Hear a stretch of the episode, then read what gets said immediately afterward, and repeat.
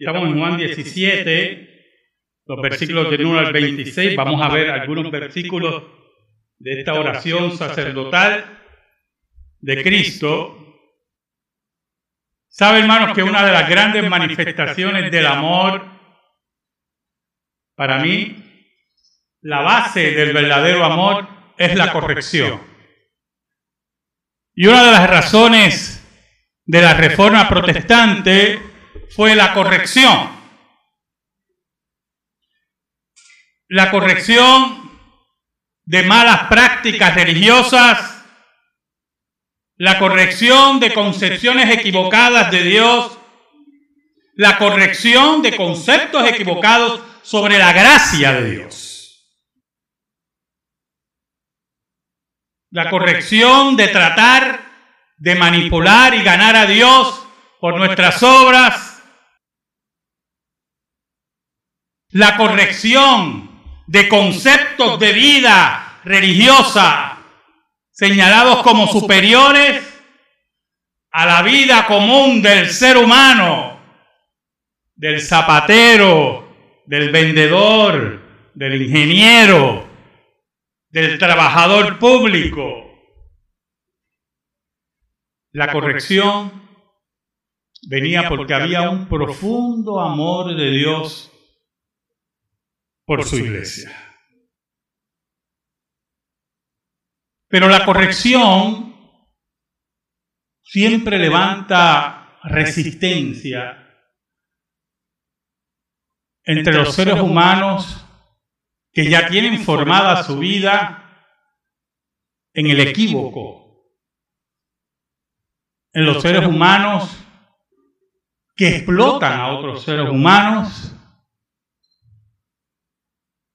en el orgullo profundo, pecaminoso de la raza humana que no quiere ser dirigida por Dios, que no quiere oír la voz de Dios, que no entiende que la voz de Dios, por medio de su palabra, puede venir de un teólogo o de un simple monje, de un pastor o de un maestro de escuela dominical. El orgullo profundo de Roma, de creerse toda poderosa. El orgullo de Roma que apresaba y esclavizaba a toda Europa, tenía cansado a Dios. Y cuando hablamos del cansancio de Dios, hablamos que su paciencia, su longevidad, su misericordia había llegado a un límite. Oramos. Dios bueno, yo te doy gracias porque en tu misericordia, que nunca entenderé, nos permite reunirnos para adorarte y a mí exponer tu palabra. Perdóname porque te he sido infiel, pero tú permaneces fiel. Yo te pido, Señor, desde lo más profundo de mi corazón, esa oración que solamente tú puedes ver que me esconda bajo la sombra de la cruz y que tu nombre sea glorificado. Ayúdanos en esta mañana para que tu palabra sea sembrada en el corazón de tu pueblo y redarguya y corrija y levante el ánimo y salve a los tuyos por el poder del Espíritu Santo. Por Cristo Jesús oramos. Amén. Y amén. ¿Sabe, hermano? Los intentos de reforma ya habían existido en la Iglesia Católica antes que surgiera la figura sorprendente de Martín Lutero. Pero esos intentos de reforma habían sido sofocados por los gobiernos serviles al papado. y no habían llegado más allá de algún registro histórico y hasta cierto relato folclórico de muchos de esos hombres. Por lo tanto, hay un aspecto en el desarrollo histórico y el desarrollo humano que cuando no se nos señalan los posibles errores que van deteriorando la sociedad o está deteriorando nuestro ser, creemos que estamos bien. Es como el adicto que no quiere dejar la adicción. El alcohólico, por ejemplo. El alcohólico que te dice, yo controlo esto. Y poco a poco usted ve que su vida se va deteriorando, que pierde su trabajo, que pierde su familia, pero él controla eso. Los adictos al juego. pierden el respeto de sus hijos, pierden su trabajo, pierden su casa, pero él controla los juegos. Porque de vez en cuando, dentro de algún juego de azar legítimo, dentro de las leyes establecidas, obtiene una ganancia. Y esa ganancia lo va cegando de todo el deterioro que está a su alrededor. El poder que tenía Roma a través de los gobiernos corruptos y del sistema feudal que existía, la hacía ciega del deterioro profundo que existía en la iglesia. El deterioro profundo en el clero. El deterioro marcado en el papado en el deterioro, en la administración de los bienes, en la explotación del pueblo. Pero aún más, y que considero lo más grave, la pérdida de esperanza del pueblo por una vida de salvación y de alegría dentro de la comunidad de fe. No hay cosa más tremenda que tener una comunidad de fe alegre y feliz. De saber que Dios tiene el control de nuestras vidas, que Dios tiene el control de nuestra salvación. En ese sentido, hermano, los pueblos sometidos a la bota de Roma eran pueblos tristes, que iban a una misa muerta, donde solamente oían el latín, que no tenían accesibilidad a la palabra de Dios, que no tenían el espíritu de la composición de cánticos e himnos.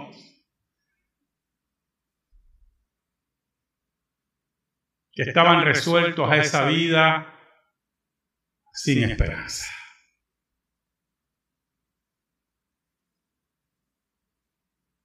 Una vida que no podía, escuche bien esta palabra, tocar, tocar. Al amor. En Juan 17, una manifestación profunda de la oración sacerdotal es el amor profundo de Cristo por los suyos. Él está allí frente a su Padre, en esa oración, orando por los suyos. Y esto es muy importante porque en la misma oración, Él dice, no oro por el mundo, oro por los que tú me diste. Por eso es que yo oro. Es la intercesión de Dios el amor profundo de Dios por los suyos, el acercamiento de los latidos de Dios al corazón sin esperanza del hombre y la mujer. Él sabe que el mundo va a odiar a la iglesia. A la iglesia sanadora. A la iglesia maestra. A la iglesia que predica esperanza. Sanadora no solamente porque predica el Evangelio y el Espíritu de Dios sana los corazones, es la iglesia sanadora que convierte esa voz del Evangelio en dispensarios, en hospitales, en orfanatos. Es la voz de la iglesia que llena de esperanza el corazón del ser humano. Sabiendo y determinando y enseñando que su destino está seguro en las manos de Cristo, el que venció la muerte es la iglesia maestra, no solamente porque enseña la palabra, porque no solamente es aquella que derrama esa palabra, sino es aquella que funda escuelas, universidades, centros de enseñar a leer, porque si no sabemos leer, no podemos leer la escritura. No queremos. y la iglesia no quiere limitar al pueblo a escuchar la escritura, y mucho menos en latín, como quería Roma, para mantenerlos esclavos en su mentira, sino en la lengua vernácula de cada pueblo, para que oyeran la palabra de Dios, para que leyeran la palabra de Dios y entrara en sus corazones y se formara ese fuego del Espíritu. Y se cumpliera las palabras de Cristo en el versículo 17 del capítulo 17, santifícalos en tu verdad, tu palabra es la verdad. ¿Sabe, hermanos? Dios levanta a Lutero, a Calvino, a Zwinglio, a John Knox, todos esos hombres, sus esposas, hombres entregados a Dios, para corregir a la iglesia, para llamar a arrepentimiento a la iglesia, porque el profundo amor de Dios por la iglesia, por los suyos, es el cumplimiento de la promesa de Cristo, que estaré con ustedes todos los días hasta el fin del mundo.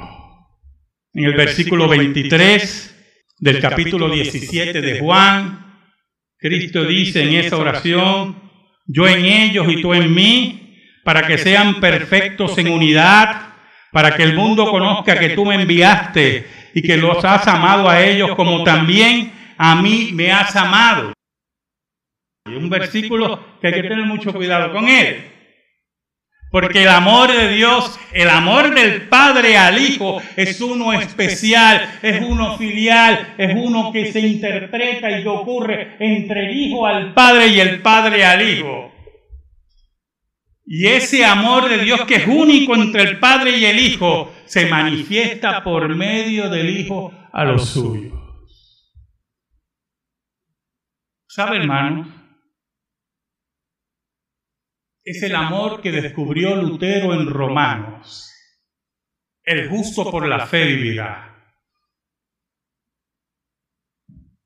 Es el amor que descubre Calvino en la soberanía de Dios. Es el amor que descubre John Knox. Cuando ve a Escocia sumida en idolatría y decide enfrentar aún a la reina frente a frente, porque le quemaba el amor de Dios para corregir y salvar al pueblo de Escocia. Es el amor que descubre Zwinglio cuando decide entrar en debates con los romanos, con los teólogos de Roma, y ellos huyen. Y allí, sin miramiento, establece las bases de la iglesia reformada. La corrección, hermano, es el producto del amor de Dios la corrección que llega a nuestras vidas mediante la exhortación, la predicación, la lectura de la palabra, la meditación de la misma, como nos enseñaron los reformadores. Por eso los reformadores entraron en una carrera tremenda. En estos días, en España, se develó una estatua a Casiodoro de Reina, recordando la aportación de ese español en el siglo de oro español, cuando le daban la espalda, cuando sus Biblias eran quemadas, cuando Felipe II decía que había limpiado a España de herejes. Y hoy en la España de Felipe II se levanta una estatua Casiodoro de Reina, traductor de nuestra Biblia, en la España de Felipe II, en medio de pandemia y socialistas desvaridos. En medio de esa España, Cristo sigue siendo proclamado. Es la corrección profunda de Dios por el amor que se acerca a nosotros por medio de su Hijo, un amor divino que viene y se está intruncado en la Trinidad. Por eso le decía en medio del servicio que no podemos cerrar nuestros ojos, que veamos el profundo amor de Dios, que es corrección para nuestra vida por medio de la palabra, como esa espada del Espíritu que divide nuestra alma y nuestro corazón. No es el amor que nos quieren pintar los ideólogos de género, el amor depravado, el amor contra la familia, conceptos equivocados de amor que no son definidos con el verdadero amor. Por eso Martín Lutero decía, sea maldito ese amor que no está enmarcado en la verdad. Es el amor que sirve a la verdad. Es el amor que surge de Dios el amor dentro de la Trinidad que cursa por medio del verbo y llega a los suyos, como dice Cristo en el versículo 23. Los reformadores lo tenían claro, muy claro, como los apóstoles y los mártires del siglo I al siglo III y IV lo dejaban todo por amor de Cristo.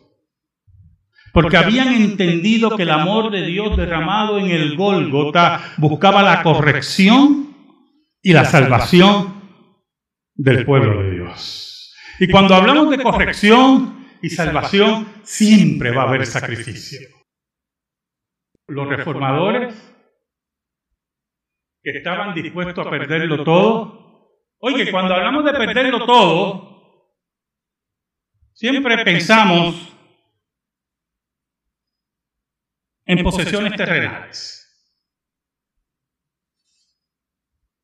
La basura de las posesiones terrenales. Mire hermano, cuando hablamos de perderlo todo, sinceramente nos referimos a una sola cosa. En el análisis, si lo reducimos nos referimos a una sola cosa, y es perder la vida. Porque ¿de qué vale tener posesiones materiales si no tienes vida? ¿De qué vale terrenos y lujos si tú no tienes vida? Y los reformadores estaban dispuestos a perder la vida por Jesucristo. a perderlo todo por Jesucristo. Eso aprendieron de los apóstoles, eso aprendieron del mártir, sobre todo los mártires, Jesucristo, nuestro Dios y nuestro Salvador. Así de profundo es el amor. Donde dejamos nuestra soberbia y nuestros orgullos. Y como dice el apóstol Pablo, que nos habla del verdadero amor que no busca lo suyo. Y allí estaban los reformadores, no buscando lo suyo, sino la corrección profunda del amor de Dios que encontraron en la cruz del Calvario. Por eso el versículo 24 del capítulo 17, Jesucristo dice en esta oración sacerdotal, Padre, aquellos que me has dado, quiero que donde yo estoy, también ellos estén conmigo para que vean mi gloria que me has dado, porque me has amado desde antes de la fundación del mundo. ¿Sabe? Hablamos de esperanza. Una vez oí un pensamiento que decía que ningún ser humano puede vivir 40 días sin comida. Ningún ser humano puede vivir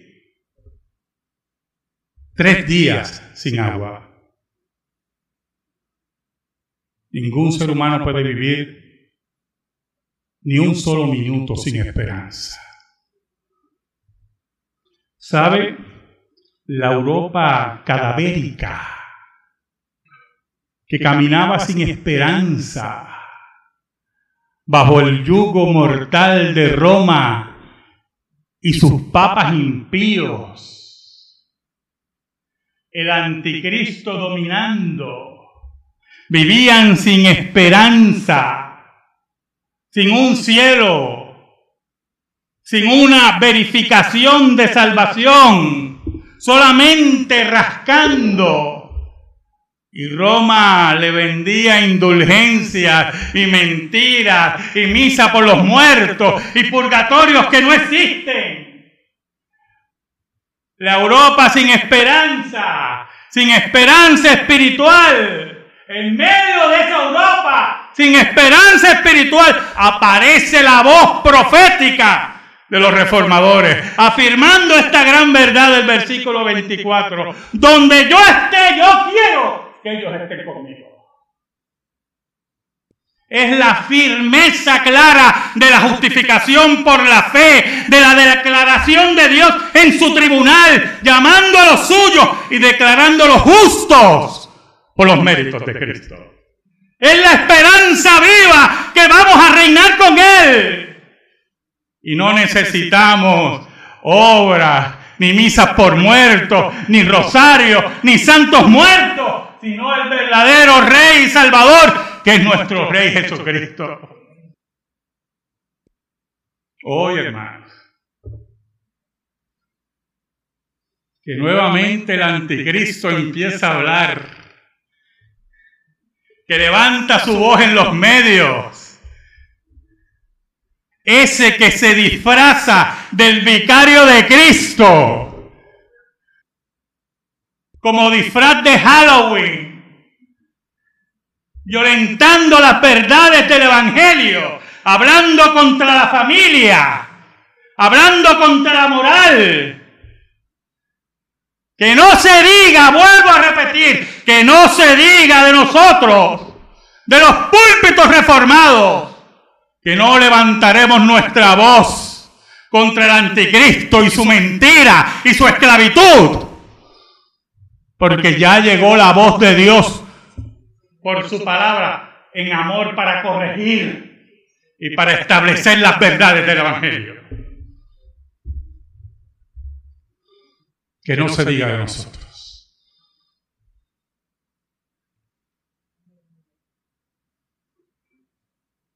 Que ningún partido político nos ciegue con su nomenclatura en relación a la moral para que bajemos nuestras armas y creamos que el que tiene apariencia de cordero y voz de dragón, como dice Apocalipsis, nos engañe y nos vayamos detrás de él. No nos engañemos. Aquí hay un solo Señor. Aquí hay un solo vicario de Cristo, que es el Espíritu Santo. Aquí hay solamente uno que resucitó de entre los muertos, que es Cristo. Aquí hay un solo mediador, no vírgenes muertas y de inventos folclóricos en Latinoamérica y en Europa. Un solo Señor, un solo mediador, un solo bautismo.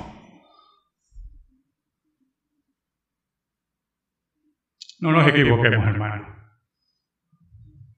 Esto es un púlpito reformado. Esto es un púlpito que mira hacia atrás a los apóstoles y reformadores y proclama la verdad del amor y de la corrección bíblica. Es el púlpito. Es la proclamación para que veamos la gloria, como decía Cristo, para que vean mi gloria que me has dado, porque me has amado desde la fundación del mundo. Así como amó a Cristo, así amó a los suyos desde la fundación del mundo. Amén. Gracias te damos, Señor. Te pedimos, Señor, que esta palabra esté en el corazón de tu pueblo. Por Cristo Jesús. Amén. Estamos en silencio, hermano.